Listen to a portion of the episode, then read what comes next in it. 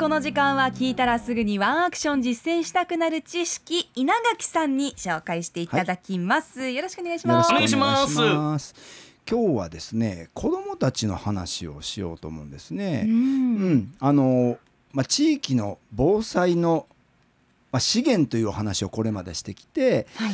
えー前回まで学校にある地域資源のお話しましたよね、はい。あけぼの小学校とかお邪魔をして、でまあ、前回は意外にプールが大きな資源ですよっていう話をしました。うん。はい。うん、で、まあ、その時に学校に行って気がついたんだけども確かにプールとかも資源だけどもっと大きな資源あるやんなこ学校にはと思ったのがいや子供たちがそうだなと思ったんですね。あもう人がですか、うん、人がね、うん。まあ確かにこれまでの地域地域でのね防災いろんな活動に関わってきたんだけども、えーまあ、地域の人材の中でもこの子どもたちに関わるとですねあこの子たちすごいなって思うことがよくあるんですね。へうえん、で例えばあけぼの小学校の話に少し戻しますとですねあけぼの小学校に行った時に掲示板にねあけぼのモデルとしてですね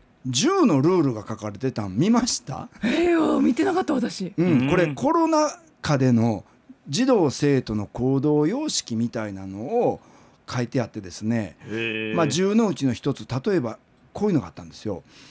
移動教室これは理科室とか音楽室とか体育体育館かな、はい。うん、それから、まあ、英語教室もあるんですよね、はいそういったところに行くのには成立をしないで準備できた人から行きましょうみたいな。でこれまではうん多分クラス全員がそれまで待ってたんですよね。うんところがこれからは各自で移動。大丈夫だね。5年生って書いてあったんですね。そう。うん、ですか、つまりねあの、まあ、このコロナの状況になってより子どもたちに、まあ、自立が求められているし、子どもたちがそれにしっかり応えているなっていうのはあの時子どもたちと少し会って思ったりしましたよね。はい。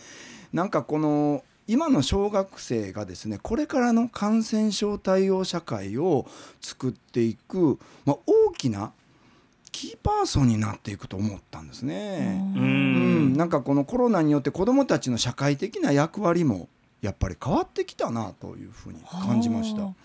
あなんか日頃ね、ニュースをお届けしている中で子どもたちの学校行事が中止になっちゃったり、うん。はいコロナ禍で大変だなと思ってたけど、うん。でも逆に子どもたちがうん、ね次のそういう人材になっていくっていそうう視点ですよね。はなかったですね。なんかね、うん。あのー子どもたちも感じてると思うんですよ。今のこの困難な状況ね。はい。で確かに災害の時も子どもたちは一生懸命大人の背中を見てるんですよ。うん。うん。で、まあ、一生懸命このねあの我慢もしてるんだけども大人がやってることを一生懸命真似をしてね続こうとしてるのはよく分かることがあって今はまさにその状況かなと思うんですね。はいでまあ秋物小学校の話で避難訓練を毎年やっていて次は3月にね行われるんですけども例えばこの避難訓練でも、えーこれ明けの小学校だけじゃなくて保育園とか小学校でもねどこでもやってるんですけども、まあ、上級生と下級生がこう手をつないでね支え合いながら、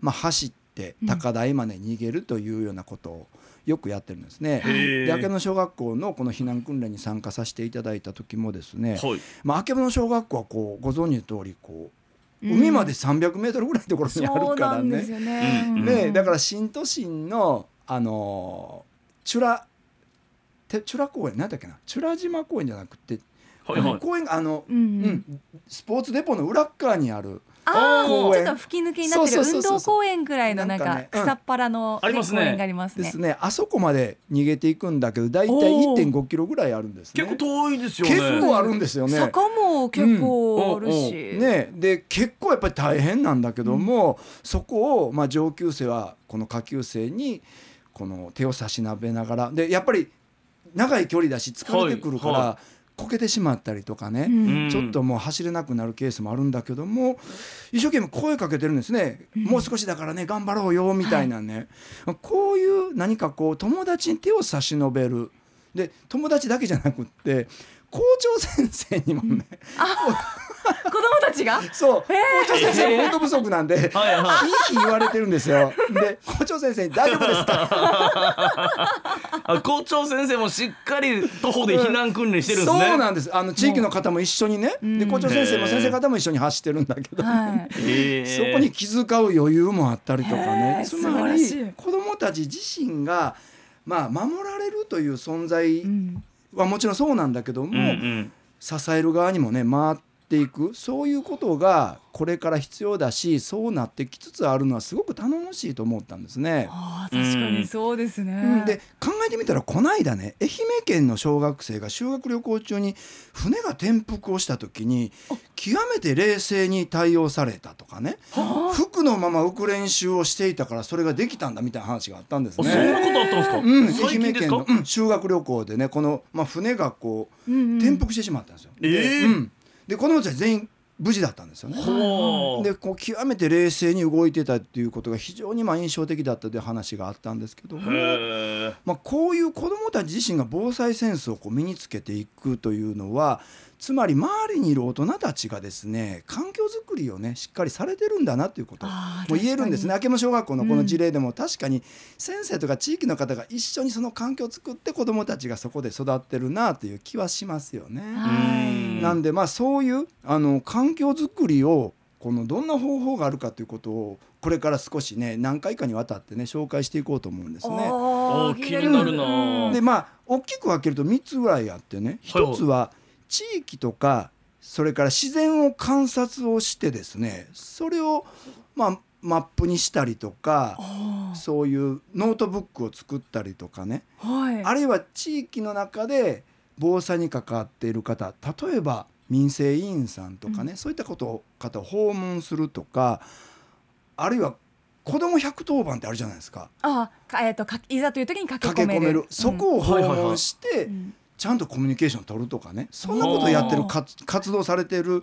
これは児童館とか学校とか子ども会とかが多いかなと思いああますそうなんね。ですか。うん。うん。こういう活動もあったり。それからもう一つは地域の困りごとを大人と一緒に考える活動とかもやってるところ。これは自治会とかはい。社会福祉協議会とかが多いんですね。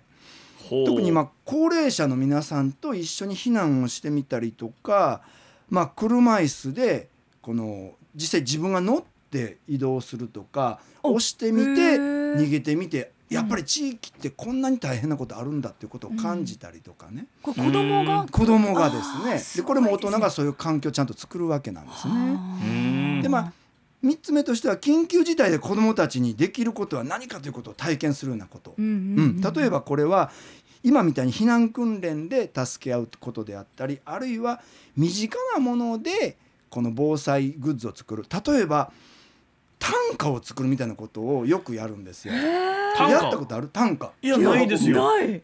これを T シャツとかねはいはい。カーテンとか毛布とか、うん。そして物干し竿で作るんですね。物干し竿か、うん。はあ。ーなんかすごいたくましく子供たちが育ってくれそうですね。そういうような活動、うん。でこれもね例えばその短歌作りは最初から教えるんじゃないんですね。